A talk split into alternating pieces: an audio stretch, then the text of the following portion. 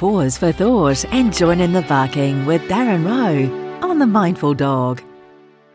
It's the 6th of December and it's nearly Christmas, so join us now on The Sunday Cafe with Roman Travers on Magic Talk. And this week we're going to be talking about puppy preschools. How do you know you've got a good one? How do you know you've got a bad one? Listen in, find out. The one thing you should never do at Christmas time is buy someone something they don't want, and that may well be a puppy. Darren Rowe is from Mindfulness for Dogs. G'day, Darren. Hi, Roman. Nice and clear, coming in crystal clear from Hamilton. Can you see Seddon Park from where you are?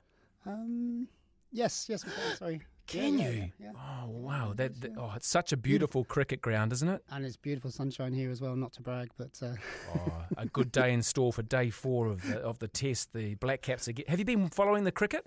A little bit. I've been very, very busy at the moment, so I haven't had as much as I like to, but I intend to a little bit more. Yeah, brilliant. All right, let's talk about puppies and puppy preschool. We've spoken about it before, but it's acutely important, isn't it, to get those foundations right from the start?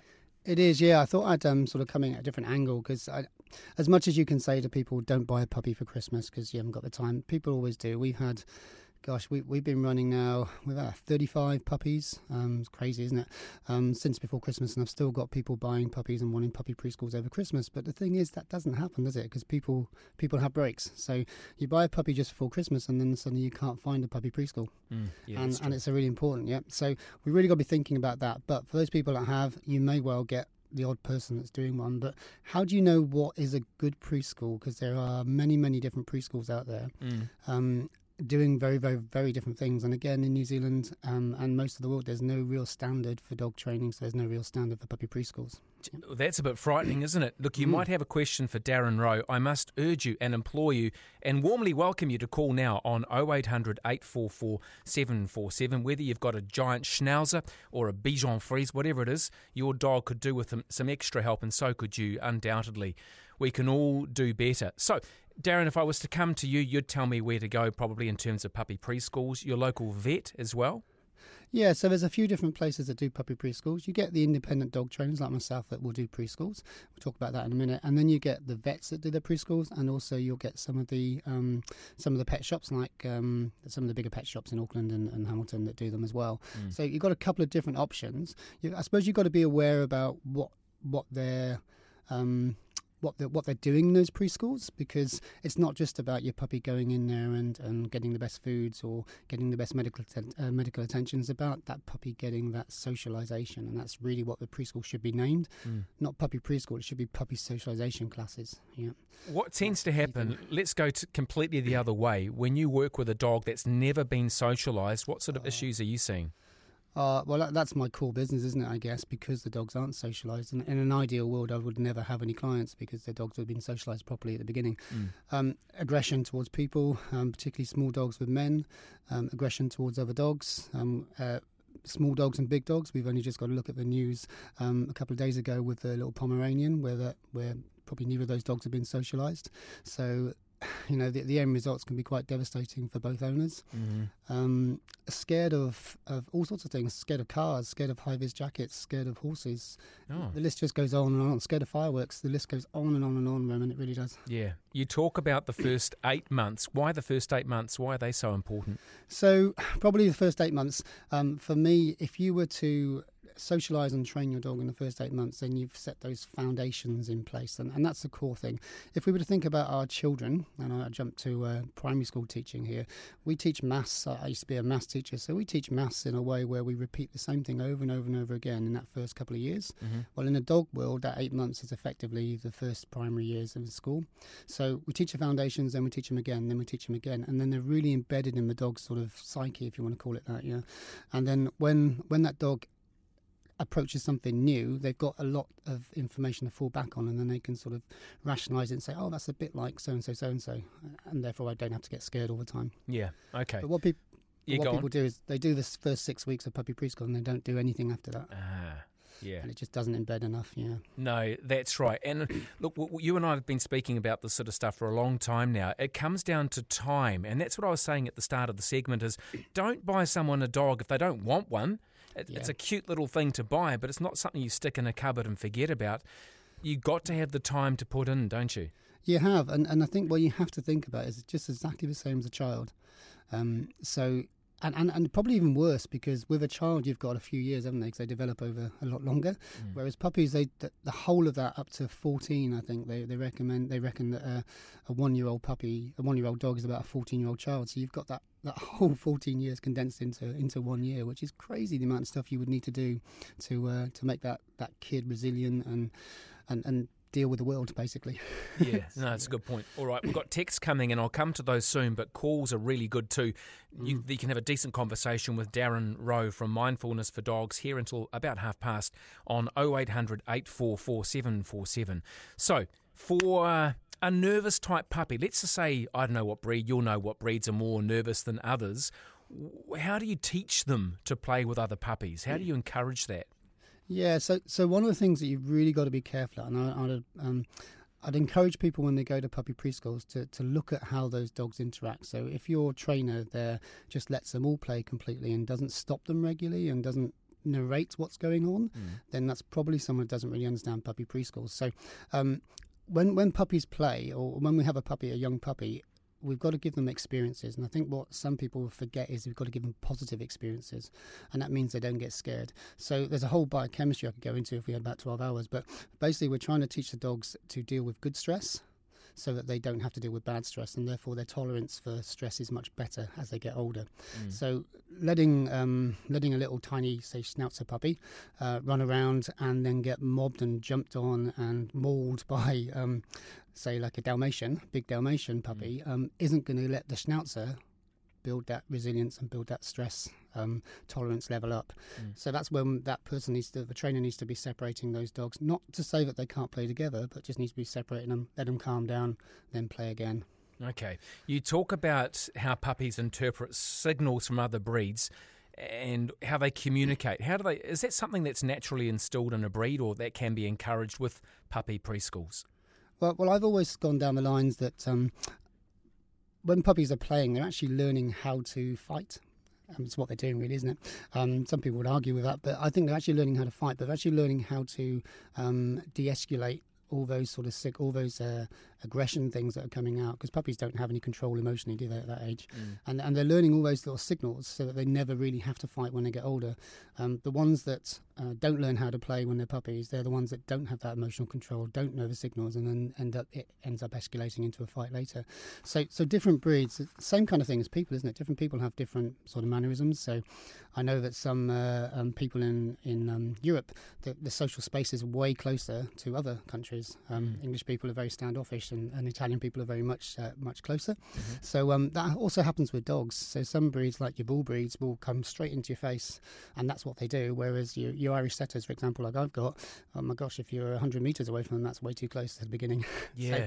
So puppies have got to get used to that when they're young and not get intimidated by it. So we don't separate our small dogs from our big dogs when we do puppy preschools. We moderate it and we're totally in control of the whole area, but we want those little dogs to realise that if a big dog comes charging up, it doesn't mean it's scary, it just means it's another big dog. Brilliant. And they can manage that, yeah. I think it's really important. It is important. It's so important to get it right from the start, and you can get the best advice right now for free on 0800 844 747. 9:15 with Darren Rowe from Mindfulness for Dogs. Back with your call in just a moment. Ripping into it with animal behaviour, particularly dogs, with Darren Rowe from Mindfulness for Dogs on 0800 844 747. By the way, reminding you, the cricket comes to you live and free from Seddon Park at about 11:15, and in Hamilton at the moment is Darren Rowe. And Dave joins us this morning. G'day, Dave. Good morning, Dave. G'day, mate. How you going? Not too bad. Yourself? Interesting problem. Okay. Got an interesting problem for your friend there. I got a dog from a rescue shelter, and I've had quite a lot of dogs, and I'm pretty all right at training them. I've never had a bad dog, but with this dog, she seems to be good with socialising and everything, but I'm guessing the previous owner was a white woman, and for some reason she doesn't like white women. Ooh. She goes nuts, and I cannot get her to stop. And I don't know whether she bit her or what, but anything else, dogs, people, fine. Kids, adults, fine. But a normal white woman, man. Yeah. That's actually quite a lot more common than you realise. But not as many white women. More normally, sort of big, tall men, to be honest, of any nationality, I guess. But how old is your dog? My dog's it's coming on 2 now. We got it when it was just over, not quite 1. Okay. And it was very timid and sheltered. Yeah. It took us a long time to get her to come round. Yeah, so I think you're probably on the money. There's probably something that's happened there. It's not necessarily if a dog's been beaten or anything like that. It might just be that the woman was quite intimidating to the dog, and overbearing, and that can sometimes be like the best way is the thing called. I would invest a dog trainer. No, I certainly wouldn't try this myself, but the thing that you can do is like counter conditioning, where you're reconditioning the dog to like the thing that it's scared of, but it's quite a technical thing to do, and you really do need the guidance of a behaviourist or a dog trainer to help you with that because of safety as well. One thing I would do, because you've got the possibilities of a bite with that person, is I would do some muzzle training on your dog. Not because I think the dog needs a muzzle, but because that keeps it safe. We do muzzle training with all our dogs just in case we've got that situation. But that's a tough one, really, isn't it? It is, isn't it? Yeah. The thing is that when you've got the trainer coming in, if they do it to one person, that's not going to solve the problem. That has to be generalised out to lots and lots and lots of different people, and it can take a considerable amount of time for that dog to be actually get the message that they like that sort of white female. The other thing is, I guess that. It's all about trust for you as well. You need to build your trust that your dog's going to actually behave in the right way, because that can take even longer. Yeah, and maybe go back to the person who had it, Dave, and do some muzzle training on her. She sounds nasty. All right, 0800 844 747 to have a chat with Darren Rowe from Mindfulness for Dogs. Nicole joins us now. G'day, Nicole. Hiya, how are you? Yeah, good. Morning, Nicole. Just ringing up regarding a puppy I have. It is a Popsy Croft.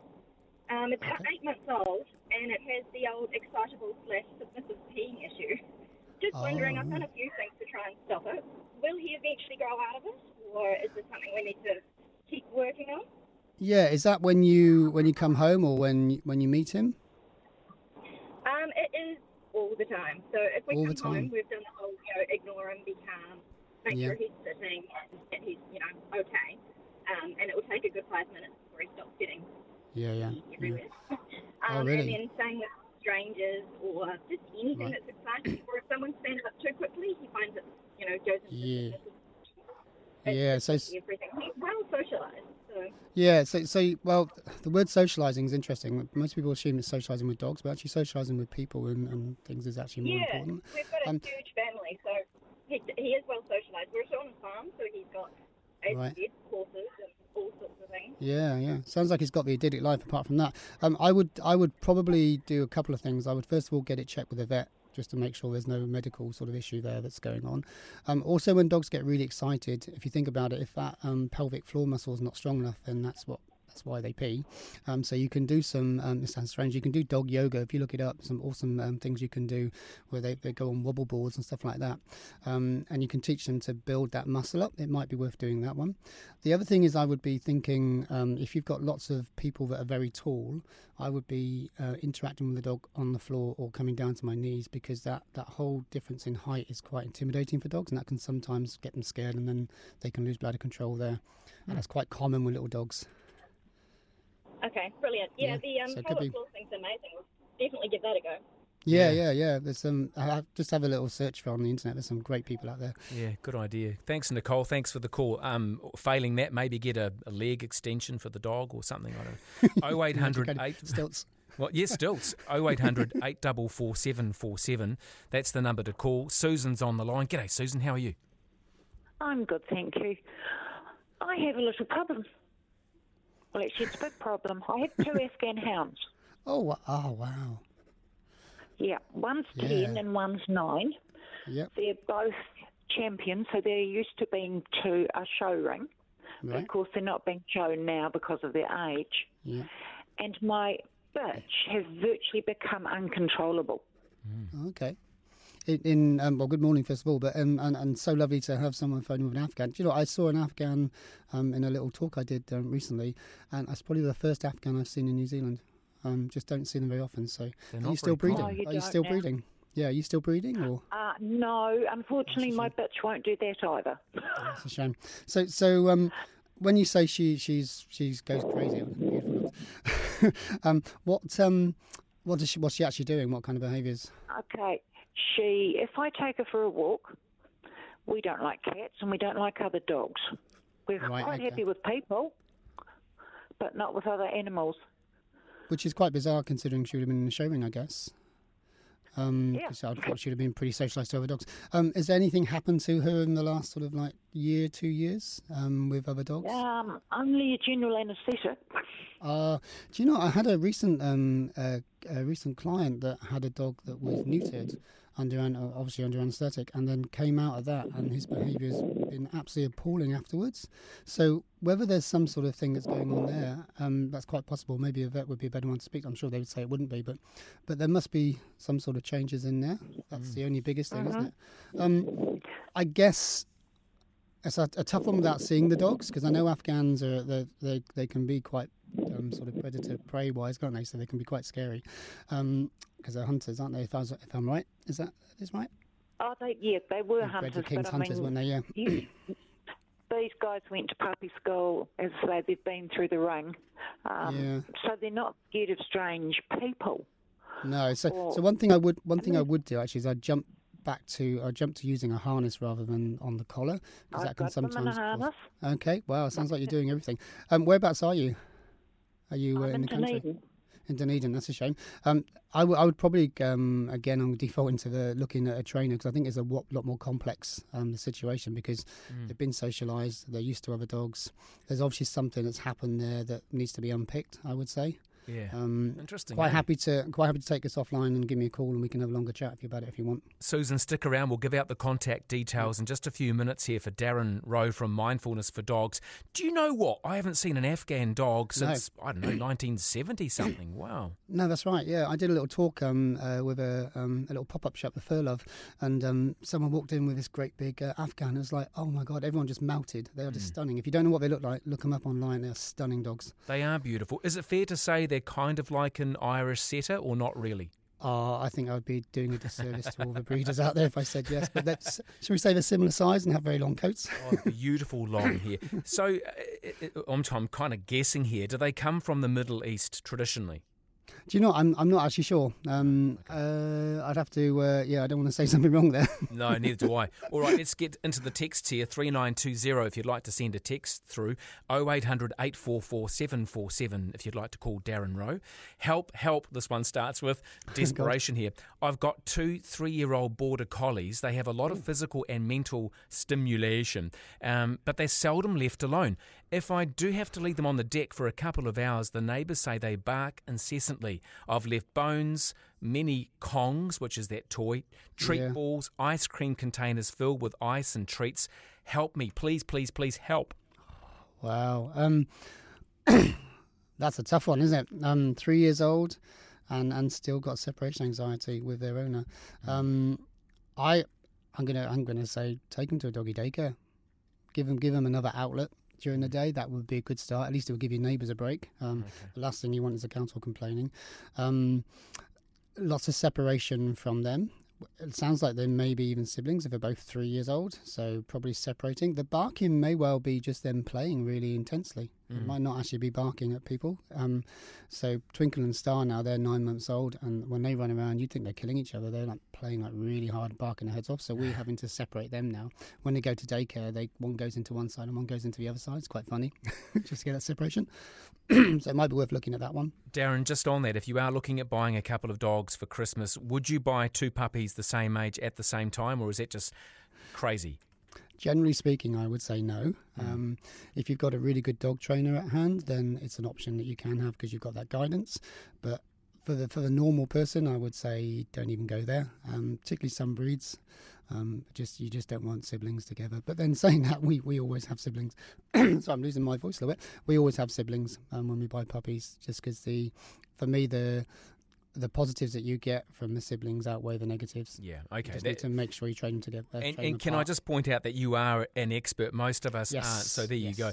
Now, this text is quite interesting. It talks about an obsessive-compulsive disorder in a dog. I think I broke my dog as a puppy by playing with a laser pointer. She loved it. Oh, God, yeah. She loved it, and she still loves it, but now she loves anything shiny. And the pointer as a pup was on a keychain. Now, if she hears a keychain, she goes nuts, basically looking for a laser pointer for 20 minutes or more. It's not a spaniel, is it? It doesn't say, no. Or if it's border collie, we've got real problems. Hey, that is a definite canine behaviourist. You need to get them in really quickly. And please, anybody out there with a puppy, it's not cute, it's not fun. You're just going to cause so much problems with your dog if you do those kind of things. Even the I've seen people with their watches catching the sunlight, thinking it's great for the dogs, sparkling around. Please don't do it. Dogs will just freak out. Oh, really? And then you've got a problem for, I've seen it too many times. You've got a problem for life, and it's as a canine behaviourist, it's a really hard one to deal with and to solve. Okay. All right. Here's a tricky one. This is regarding a rather large dog, which, of course, was used back in the gladiatorial times, a Napoleon Mastiff. Is it Neapolitan or Napoleon? They normally call it Neo Mastiff. So Neo Mastiff. All right. Yeah. This one's 3 years old. He's a rescue dog, and we've just had him for a short time. My question is regarding pet roll and biscuits. Okay. They give him basically diarrhea is what it's saying. He loves cooked chicken and red meat, but it's very expensive, and he's 60 kilos plus. Now, Maria's basically asking if she should shy away from the pet roll and biscuits, I guess. So again, I'm not a nutritionist, and there's better qualified people from that, but the way I look at dog food is if you give your dog food and it gives them diarrhea, it's not good for them. Okay. So golden rule is if it goes in and it's comes out nicely, then it's really good for them. If it comes out in diarrhea, then it's definitely not good for the dog. Okay, going back to the obsessive-compulsive disorder, the texter has come back to say it's a Hunterway cross with a Smithfield. Yeah, any of those kind of herding dogs, that's why I was curious. Please, wherever you are, get a canine behaviourist in to help you. All right. And ask them if they've done this sort of thing before. Yeah. Now, look, I know there are people who listen, and they listen intently because they're too shy to call and they don't want to text. They just get a bit nervous, but they would love to get in touch with you to get things back on track, Darren. So how do they find you? Yeah, so you can find me on social media. Just search for Mindfulness for Dogs. Remember, it's that number 4. Or you can go to my website, mindfulnessfordogs.com, and I'll be there. Check out the blog. Brilliant. And we love the work you do. You're helping sort out New Zealand's dogs, one dog at a time. So thank you, Darren. So. Yeah. Thank you. All the very best. Darren Rowe from Mindfulness for Dogs here on the Sunday Cafe. You've been listening to Darren Rowe on The Mindful Dog, giving our canine friends a voice throughout the world. To find out more about what we do, visit our website at www.mindfulnessfordogs.com.